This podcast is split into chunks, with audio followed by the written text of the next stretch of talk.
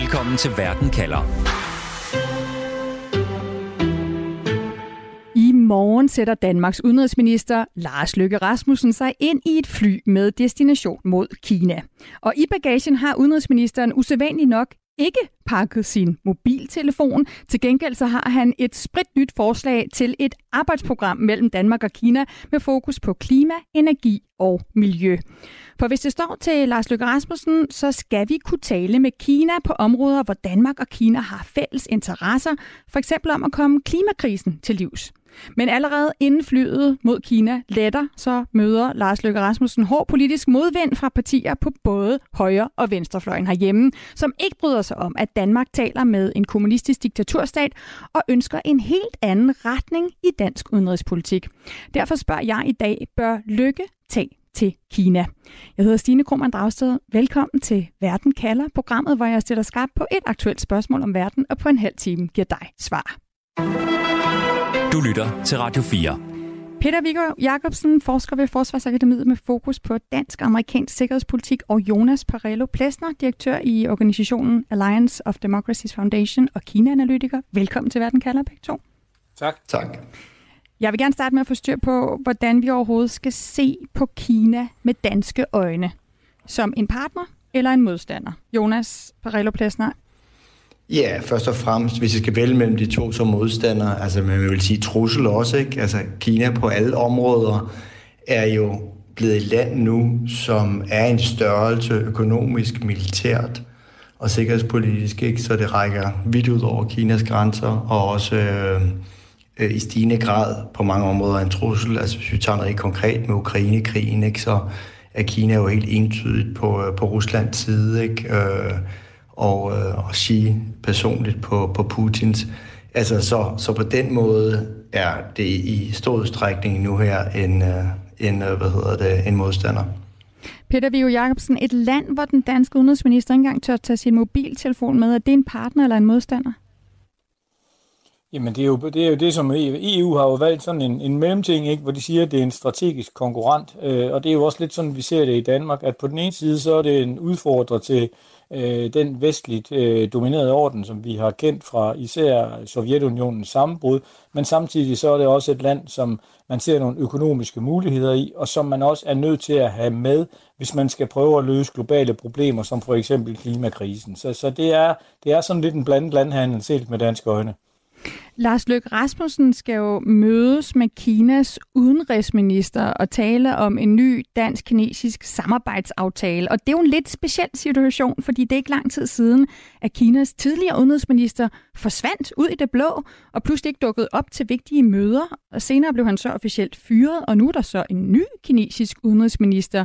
Jonas Parello-Plessner, du mener, det er dårlig timing, at Lars Løkke tager på besøg i et land, hvor politikere bare kan forsvinde. Altså en metode, du sammenligner med, med sådan Stalins udrensninger. Men, men at Løkke taler med Kinas nye udenrigsminister, det er vel ikke det samme som, at Danmark bifalder Xis måde at fjerne folk i det kommunistiske parti?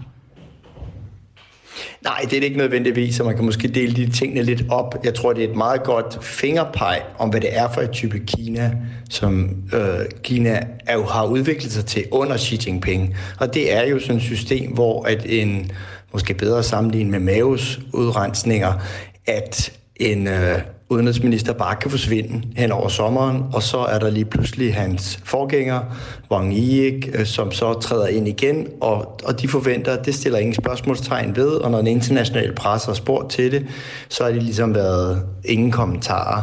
Og det illustrerer jo, at det her det er et system, hvor at det hele drejer sig rundt om, om magten omkring Xi Jinping. Så det er måske det, jeg egentlig synes til, til, til danskere, og til Lars Løkke selvfølgelig også i særdeleshed.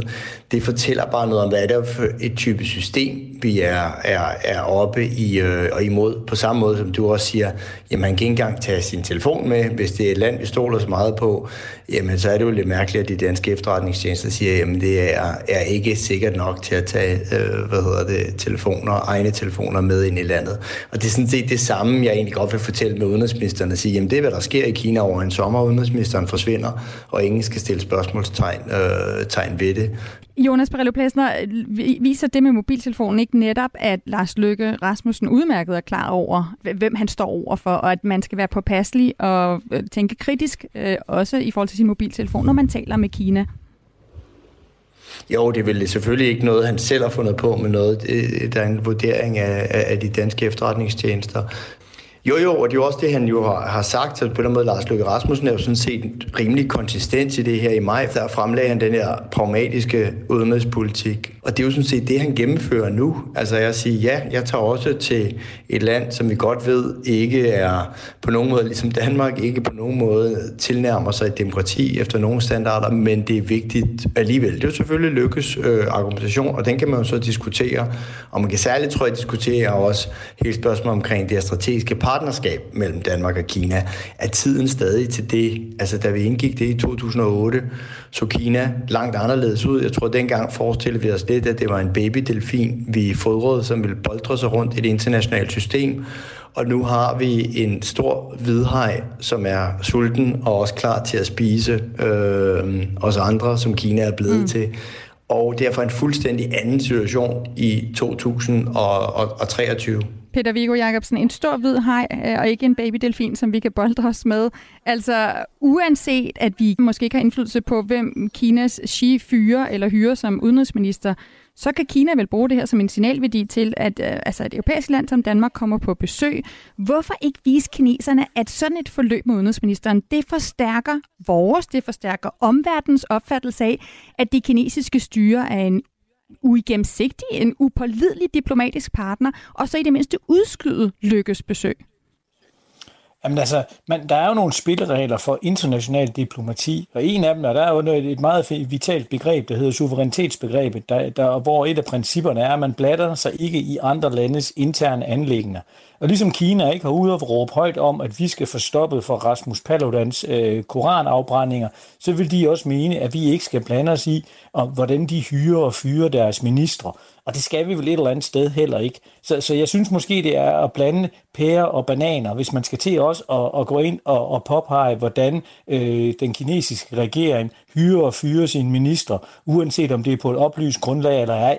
Det vil jo også svare til, at Kina skulle gå ind og brokke sig over, at Claus Hjort Frederiksen nu er blevet, hvad det hedder, anklaget for spionage, og vi har behandlet Lars Finsen, den tidligere øh, chef for Forsvarets efterretningstjeneste og departementschef i Forsvarsministeriet, på en mildt sagt mærkelig måde. Og det har kineserne jo heller ikke gjort. Men man så det synes jeg måske vil være signal, lidt mærkeligt. Peter Viggo Jakobsen, man kan vel godt sende et signal. Selvfølgelig, men, men hvorfor skulle vi sende den type af signaler? Der er jo heller ikke andre vestlige regeringer, der har været ude og på den måde tage nogle diplomatiske konsekvenser af, at man har det her forløb med en, en hvad det hedder, en, en minister i den, den kinesiske regering. Så, så diskussionen må handle om noget andet, og der må det handle om, hvorvidt, øh, hvorvidt øh, Kina er blevet den her hvidhaj, som, som, som æder os stykke for stykke, og som derfor gør, at vi er nødt til at forhandle, forholde os til Kina på en helt anden måde. Og det, som Danmark jo gør i den sammenhæng, det er jo, at man kigger lidt rundt og siger, hvordan gør de andre E U-lande? Hvordan gør U S A? Hvordan gør et land som Tyskland? Og Tyskland har lige indgået en aftale med Kina om, at de godt kan få lov at sidde på en del af Hamburgs havn. Så, så, så Danmark ligger sig jo et eller andet sted øh, på en linje, der minder om det, som man ser i E U, men også i U S A. For U S A bliver jo også ved med at snakke med kineserne, og de bliver også ved med at handle med kineserne. Så så kan man jo spørge, hvorfor skulle Danmark så ikke også gøre det? Jonas Parello-Plessner, det kan jeg jo spørge dig om. Hvorfor skal Danmark ikke også tage på besøg i Kina? Det har ikke haft nogen konsekvenser for Tyskland, at der for eksempel er en ny udenrigsminister nu. Nej, men det, det synes jeg også, at altså, man kan diskutere selvfølgelig, og øh, hvis du tager de forskellige E U-lande, øh, som Peter Viggo også skitserede her før, altså så er der også nogle andre, der er de østeuropæiske lande for eksempel. Du har Litauen, der helt fuldstændig beredvilligt gik regeringen ud og tog et værdislagsmål med Kina omkring Taiwan, også klar over, at det vil komme til at betyde noget på den økonomiske bundlinje. Du har Tjekkiet, hvis nyvalgte præsident Pavel i januar, som en af hans første øh, gerninger som nyvalgt præsident, øh, havde to telefonsamtaler. Den ene var med Ukraines præsident Zelensky, og den anden telefonsamtale var med Taiwans præsident Tsai Ing-wen, og gjorde meget sådan klart, at det her det var hans værdikompas omkring de, de troede demokratier i, i verden. Kineserne brokkede sig selvfølgelig gevaldigt og sagde, at det her var et brud på et Kina-politikken, og, og Pavel svarede ligesom tilbage, han var en fri mand, valgt i et frit land, og det her var hans version af, hvad, hvordan han så rammerne for, for et Kina-politikken. Så sige, så der er jo også en masse grøde i det her, og det er jo også ligesom, hvor man så som Danmark vil placere sig. Vil man placere sig ligesom blandt de mere værdiorienterede lande, eller vil man øh, placere sig mellem dem, der siger, uh, er der ikke lige mulighed for lige at nå at lave noget, noget, noget sidste business. Og jeg vil sige til U S A-delen, kommer Løkkes besøg jo lige her et par dage efter, at U S A og Biden-administrationen indfører øh, som et nyt tiltag udgående øh, eksport, øh, hvad hedder det, begrænsninger til Kina inden for en række områder. Det gælder både kvantecomputere, det gælder kunstig intelligens, og øh, det gælder, som man også allerede havde gennemført tilbage i oktober, inden for avancerede computerchips. Det er jo også et signal. Det er alt sammen målrettet ikke at afbrække handel i al almindelighed med Kina, men det her det er målrettet, at det kinesiske militær ikke får adgang mm. til de her muligheder for at udvide deres. Og, og det er selvfølgelig ikke... der, der skal vi selvfølgelig t- lidt til at gennemtænke vores handel. E U har jo også et nyt begreb, mm. øh, som er hele det her begreb om de-risking, at sige, at vi skal ligesom risikovurdere vores økonomiske Jonas, afhængighed. Jonas, det vil jeg meget gerne. Lad os tale meget mere om de-risking og ja. det her afkobling lige om lidt. Men lad mig lige hive fat i en anden ting, som du nævner. Altså denne her debat om, det her skal handle om værdier eller interesser, fordi det er jo lige præcis den debat, der er blevet vagt mellem de danske partier på Christiansborg. Peter Viggo Jakobsen er stedkommet af Lars Løkkes besøg i Kina her. For eksempel mener S F, Danmarks Demokraterne, Dansk Folkeparti, det er en dårlig idé for at Danmark at blive mere afhængig af det, de kalder en diktaturstat som Kina. Konservativ Radikale Venstre bakker op om Løkke og regeringskurs og siger, at Danmark ikke skal lukke sig om sig selv, at man ikke kan blokere for handel med Kina. Så mens den ene fløj altså lægger mest vægt på det her med værdipolitik, så lægger den anden fløj mest vægt på interessepolitik. Det er jo noget, debatten om værdier versus interesse i udenrigspolitik, vi har set akkurat som i debatten om ytringsfrihed og hvorvidt regeringen skulle føje muslimske lande ved at forbyde koranafbrændinger, altså om de gjorde det. Peter Viggo Jakobsen, du siger, at Danmark grundlæggende er en lille krammernation, som er valgt til at lave nogle gevaldige knæfald, for at vi kan klare os i verden. Hvad mener du med det? Vi har i hvert fald gjort det før, og jeg vil sige, uanset hvilken farve regeringen havde, om den havde været en mindretalsregering, der var blå øh, orienteret eller rødt orienteret, så ville den have taget til en tur til Kina. For hvis man kigger tilbage på, hvor Danmark klassisk navigerer, så er det jo på den ene side, at man prøver at tage lidt bestik af, hvad gør de store allierede, og hvad gør U S A, og så prøver man at lægge sig på en kurs, så amerikanerne ikke bliver alt for sure, men samtidig så prøver man også at tilgodese sine, sine eksportmuligheder og sine muligheder for at handle til, øh, så bredt muligt, øh, som man kan. Så, så Danmark, også hvis vi tager det kontinuum, som, som vi fik skitseret lige før, med de meget værdiorienterede og de meget, øh, han har sagt, interesseøkonomiorienterede, så plejer Danmark altid at lægge sig nogenlunde i midten. Og det er jo også det, vi ser regeringen gøre øh, den her gang. Og Danmark prøver altid at være så, øh, han har sagt, så idealistiske som muligt, men øh, så, så interesse- eller økonomibaseret som nødvendigt. Og det er den, det er den, det er den, det er den, hvad det hedder, linje, som jeg også synes, at, at, at den her beslutning om at tage en tur til Kina afspejler den her gang. Godt. I modsætning til Danmarks tidligere partnerskabsaftale med Kina, så siger udenrigsminister Lars Løkke Rasmussen i dag, at den nye samarbejdsaftale, han har med i bagagen, den er meget mere fokuseret. Den handler om lige præcis de emner, siger han, hvor Danmark og Kina objektivt set har de samme interesser. Så lad os se på, hvad det er, Lars Løkke Rasmussen gerne vil tale med Kina om. Du lytter til Verden kalder på Radio fire. Kina er Danmarks fjerde største eksportmarked. Derfor skal det handle om klima, energi, miljø, bæredygtig produktion, når Lars Løkke Rasmussen skal mødes med kineserne. Peter Viggo Jakobsen, forsker ved Forsvarsakademiet. Vi har i Vesten i mange år sat sig på samhandel med Kina. Akkurat som vi gjorde med Rusland. Det førte ikke til nogen politisk forandring i Rusland. Det har det heller ikke gjort i Kina. Tværtimod så går Kina med Xi i en meget mere autoritær retning i øjeblikket. Anders Fogh Rasmussen han siger i dag, at danske virksomheder de skal trække sig ud af Kina, og vi skal blive mindre afhængige i Danmark af Kina. Hvorfor er det ikke klogt at sætte fart på den afkobling, altså at dansk økonomi bliver mindre afhængig af eksport til Kina? Jamen det er sådan lidt ligesom, når vi også taler grøn omstilling i Danmark. Vi skal være verdens mest grønne nation i tyve tredive, men det må ikke koste arbejdspladser. Det er den samme diskussion, vi har igen omkring grønne afgifter på landbruget. Det synes vi også er en god idé, men det må ikke koste, koste eksport. Og det er også det, den vinkel, der bliver lagt den her gang. Vi vil, vi vil gerne være med til at, hvad det hedder, gradvist at lave den her afkobling eller de-risking fra Kina, men det skal ikke gøres hurtigere end andre. og det må ikke koste arbejdspladser. Og i forhold til det, som vi fik skitseret før med de nye Biden-initiativer, der går præcis på at undgå, at, at særligt strategisk vigtige sektorer, at de handler med Kina, ja, så har Danmark jo elegant bevæget sig ud om det ved at fokusere på, på, på han er sagt, grønt omstilling. Så Danmark gør jo det, at vi fortsætter med at samarbejde med Kina på et område, som amerikanerne stadigvæk ikke har lagt begrænsninger på. Så vi tager altså bestik af, hvad er vores manøvrerum internationalt, hvad tillader amerikanerne, og så lægger vi os inden for det og prøver at fortsætte med at handle med Kina. Så, så det, er jo, det, er jo, det, det er jo på den måde tænkt ind, at amerikanerne er ved at ændre retning. Så det handler altså om, at man vil godt være med til at ændre retning, men det må altså ikke koste, koste arbejdspladser. Jonas Parello-Plessner, det må ikke koste arbejdspladser. Kan vi reelt afkoble os fra Kina i dag, uden at vi skyder os selv i foden? Nej, det kan vi ikke. Vi kan ikke afkoble os fra Kina, uden at det vil have enorme økonomiske omkostninger for os.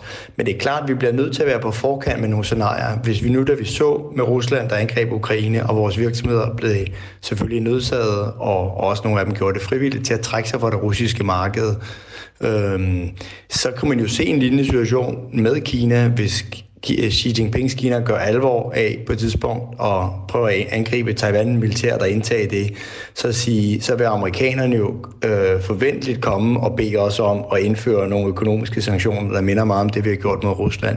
Det er ti gange større marked, eller Kina er en ti gange større økonomi end Rusland, og det er også et væsentligt større marked for os. Så det er klart, det vil have en helt anden påvirkning, men der er bare heller ikke rigtig noget musehul, i hvert fald hvis vi tager på Taiwan-scenariet, hvor Danmark sådan rigtig kan gemme sig, og hvor vi ikke vil blive enormt påvirket af det, og resten af verdensøkonomien øh, også, hvis det skulle ske. Og der er det jo så også om at ligesom begynde at have en dialog med virksomheden og sige, det her det er et scenarie, der kan ske, fordi vi så det ske i Rusland, og I må trække jer. Den tyske udenrigsminister, den øh, grønne Annalena Baerbock, har faktisk gjort det her ret meget over for de tyske virksomheder, som jo virkelig i højere grad også end Danmark er enormt afhængige af eksport, særligt inden for automobilindustrien, inden for kemikalier og et par andre vigtige sektorer for Tyskland. Men så lad mig lige spørge dig, så, så det er jo også om at, Jonas, at starte den her dialog og sige... Lad mig lige spørge dig så, Jonas Parello-Plessner. Ja. Vi har jo også danske virksomheder, der har brændt sig på at samarbejde med Kina. Vestas, som producerer vindmøller, og som er blevet gevaldigt presset på det kinesiske marked. Den tyske bilindustri, som du selv nævner, har ikke bare haft det let øh, ved at samarbejde med Kina.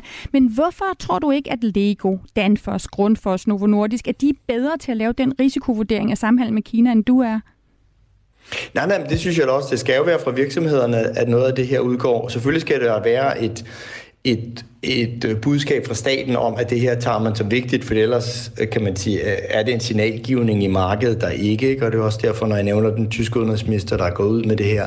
Men selvfølgelig er det virksomhederne selv, der også skal, der også skal lave det, og i stigende grad jo også gør det. Også fordi at der derudover sker nogle strukturelle ændringer på det kinesiske hjemmemarked, at de i højere grad begynder at favorisere nationale selskaber, der egentlig ikke er så meget plads til de udenlandske selskaber længere, og som du nævner, for eksempel grønne teknologier, som vi jo gerne ser som det her sidste øh, store mekka, vi skal samarbejde med Kina, jamen der er kineserne jo interesseret i at overtage teknologien, producere den billigere, give den statsstøtte, og så sælge den tilbage ind på vores markeder. Og det er jo sådan set det, vi ser, der er ved at ske i vindmølleindustrien, mm. som er noget af det, som vi ser som en virkelig dansk historisk styrkeposition inden for det grønne. Det er, at hvis ikke vi får ændret forholdene lige i øjeblikket, som fire fem år er der ikke rigtig europæisk producenter tilbage, så sker der præcis det samme, som der skete med solpaneler, hvor at kineserne med statsstøtte udkonkurrerede alle de europæiske producenter. Okay, og det er jo også noget, som Lars Løkke Rasmussen siger, at han netop vil tage over og have en kritisk dialog om. En ting, der kan påvirke Danmark og dan- danske virksomheders syn på, på Kina, om man skal handle med dem, det er geopolitikken og hvordan den udvikler sig. For eksempel hvor risikabelt øh, Kina er at handle med, hvis vi ser en øget konflikt mellem U S A og Kina, hvis vi ser en øget risiko for militær konflikt mellem Kina og Taiwan, hvis vi ser et øget samarbejde mellem Kina og Rusland. Lad os kigge på det. Radio fire taler med Danmark. Peter Viggo Jakobsen, efterretningstjenester i lande, som er vores nærmeste allierede, ser Kina som en direkte trussel mod deres nationale sikkerhed. Fordi Xi trækker Kina i en autoritær retning, en mere aggressiv retning, fordi Xi ønsker et opgør med den vestlige, den U S A-baserede verdensorden, ikke? Og fordi at Kina er ved at udvikle sig til en militær kæmpe. Hvornår tipper balancen for dig som sikkerhedspolitisk analytiker? Hvornår er Kina ikke længere en partner, men først og fremmest en trussel?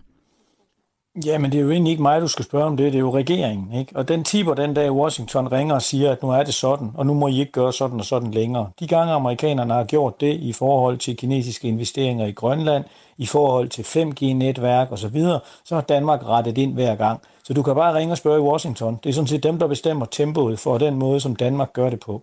Den, ta, da, så, så igen, jeg ser altså Danmark som en småstat, der prøver at navigere i en verden, hvor vi får stadig større dårligere forhold imellem de toneangivende stormagter, Kina, øh, U S A, men også Rusland. Og der vil Danmark prøve at blive ved med at tjene penge, tjene penge så længe amerikanerne tillader det. Og det er klart, hvis du så ser på, hvad er det for nogle lande, der ser øh, Kina som en direkte trussel, ja, så vil det jo typisk være sådan, at hvis du måler kilometerafstanden fra de pågældende landes hovedsteder og så til Beijing, så vil du se en ret tæt sammenhæng, at jo tættere du bor på Kina, jo mere bange er du for kineserne, ikke? Så der er jo også noget geografi involveret i det her, og hvis vi lå i Asien, vil vi se på det på en helt anden måde. Så vi kan lidt forestille os dansk udenrigspolitik som sådan en spilleplade, og så siger du, at Danmark ser, hvordan U S A først og fremmest, og E U måske også spiller, og så lægger vi os lige ja. i midten. Og, og så kan man sige, Jonas Parello-Plessner, så siger du, men det er vel muligt at stikke ud på den her spilleplade. Det kan politikerne så beslutte. Tyskland tager til Kina. U S A's udenrigsminister Blinken tager til Kina. Nu tager Danmarks udenrigsminister Lars Løkke Rasmussen også til Kina. Men som du nævner, Jonas, så er der vestlige lande, der står op imod Kina. Litauen har fået den kinesiske vrede at føle, efter at det baltiske land åbnede et Taiwan-kontor i Litauen. Altså dermed så trådte Litauen Kina over tæerne, fordi Kina jo ikke ser Taiwan som en selvstændig stat, og de mener dermed, at kontoret er en blåstemning af Taiwan. Hvad vil Danmark få ud af at gøre som Litauen, Jonas? Altså, vi vil selvfølgelig, ligesom Litauen, det er jo nok ende ind i økonomisk øh, stormvejr med, øh, med, med Kina. Tyrkiet er sådan set mærkværdigvis ikke rigtig endt ind, men nok fordi, at allerede før, at præsident Pavel talte med, med den taiwanske præsident Tsai Ing-wen, så havde øh, den tjekkiske regering lagt sig ud et par gange med Kina, så det kan godt være, at de ligesom allerede har sanktioneret de forskellige flyler og ting, som fra, fra Tjekkiet, de ligesom kunne lægge på. Men som man vil forventeligt selvfølgelig få et, et, et økonomisk øh, stormvejr ud af det. Øhm, så det er jo selvfølgelig det, som, som, som folk så er øh, i Udenrigsministeriet nervøse for, ikke? Og så afvejer på den måde, som Peter Viggo har, har beskrevet det.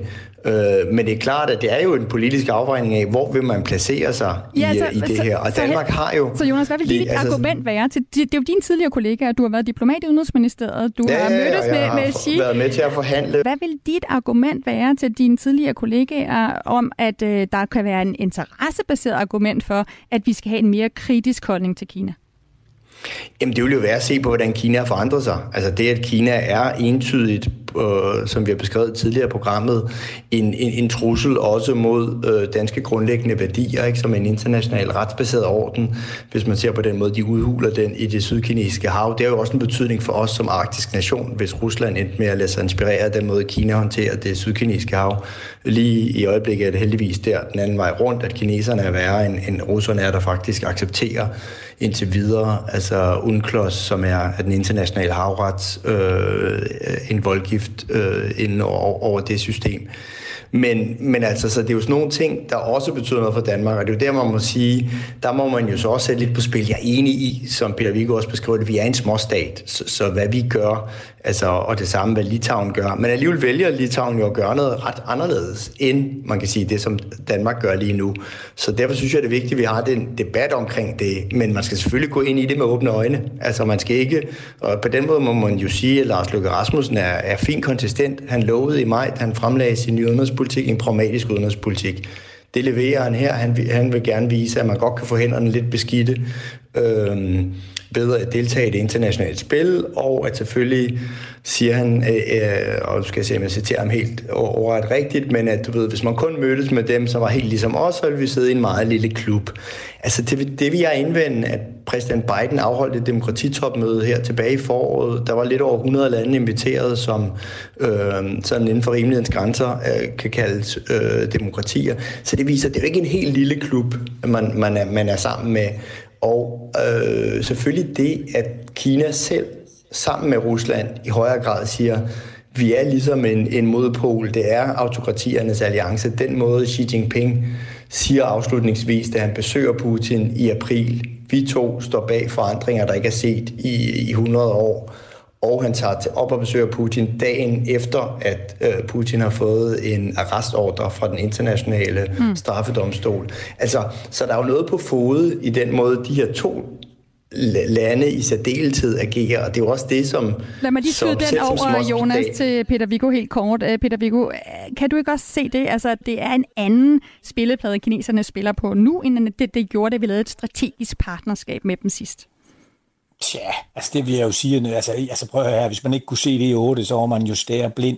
Det er klart, at, at, at konfrontationen imellem Kina og U S A er blevet tydeligere, og vi har jo først valgt at tage bestik efter, efter det, efter at amerikanerne i sytten øh, hvad det hedder, begyndte at se øh, Kina som en trussel. Hvis man, men hvis man kan sin internationale politikteori og ser, hvordan hi, hi, hi, op, op, op, opstigende stormagter traditionelt har gjort det, og hvis man har set på Kinas øh, ageren i det sydkinesiske hav, så vil jeg jo sige, at det kunne man også godt se dengang. Mm. Men det er klart, at, at der er en anden situation nu, og det er jo også derfor, man er nødt til at forholde sig til den her, og hvis man ikke som øh, øh, dansk virksomhed tager bestik af det her, så, så er man ikke særlig smart, hvis man, hvis man er på de kinesiske markeder. Når jeg tager, tænker på, hvor mange danske firmaer, både små, men også meget store, som jeg har talt med, siden hvad det hedder det, den nuværende fase af Ukrainekrigen gik i gang, så er de jo udmærket godt klar over det på direktionsgangene, at man skal til at at tænke sig om rebsejlene, og, og måske overveje, hvordan man positionerer sig i det her. Så, så, så igen, jeg, jeg, jeg ved sgu, jeg ved ikke, hvor... Altså, jeg er ikke, jeg er ikke uenig i analysen, men jeg tror også godt, der er en stor bevidsthed om det, både i Udenrigsministeriet, men også rundt omkring på direktionsgangene i, i danske virksomheder. Godt. Vi er nået til en konklusion. Jeg ser, om vi kan få den analyse kogt ned til et svar. Du lytter til Radio fire. På spørgsmålet, bør Løkke tage til Kina? Jonas Parello-Plessner, hvad er dit svar til det? Ja, men med, med, med meget mere kritiske budskaber, end det jeg hører ham, inklusive på Ukrainekrigen, inklusive på Taiwan-spørgsmålet også. Øh, så, og så vil jeg heller ikke forny det strategiske partnerskab. Det vil jeg have lavet ligge i skuffen. Peter Viggo Jakobsen? Jamen altså, uanset om Danmark, det, altså, vi har jo i lang tid ikke, hvad det hedder, talt højt over for Kina. I to tusind og ni, der skrev vi under på, at Tibet var, var kinesisk, ikke? Og det er jo helt sort, fordi øh, Kina gjorde præcis det samme i forhold til Tibet, som russerne har gjort i Georgien og Ukraine, ikke? Så, så altså, igen, det er jo bare, hvad det hedder, forholdene i jernindustrien, og hvis man gerne vil have en, en, en hvad, åben, eksportorienteret økonomi, så må man også kigge derhen, hvor man kan tjene pengene, og det vil, det vil der være mulighed for at gøre i Kina en rum tid endnu. Så jeg vil ikke tage stilling til personligt, om man skulle gøre det eller ej, men en hvilken som helst dansk regering ville have taget den her tur, og Danmark har egentlig har ikke har, har ageret på den her måde siden anden verdenskrig. Sådan lød konklusionen for Peter Viggo Jakobsen, forsker ved Forsvarsakademiet med fokus på dansk og amerikansk sikkerhedspolitik, og Jonas Parello-Plessner, direktør i organisationen Alliance of Democracies Foundation og Kina-analytiker. Og husk, uanset hvad der sker, så er det altså i Verden kalder, at du kan få svar på et afgørende spørgsmål med mig, Stine Krumand Dragsted. Det er mandag og torsdag, at du kan lytte til programmet live, og så kan du altid finde os som podcast lige, når du vil. Du har lyttet til en podcast fra Radio fire. Find flere episoder i vores app, eller der, hvor du lytter til podcast.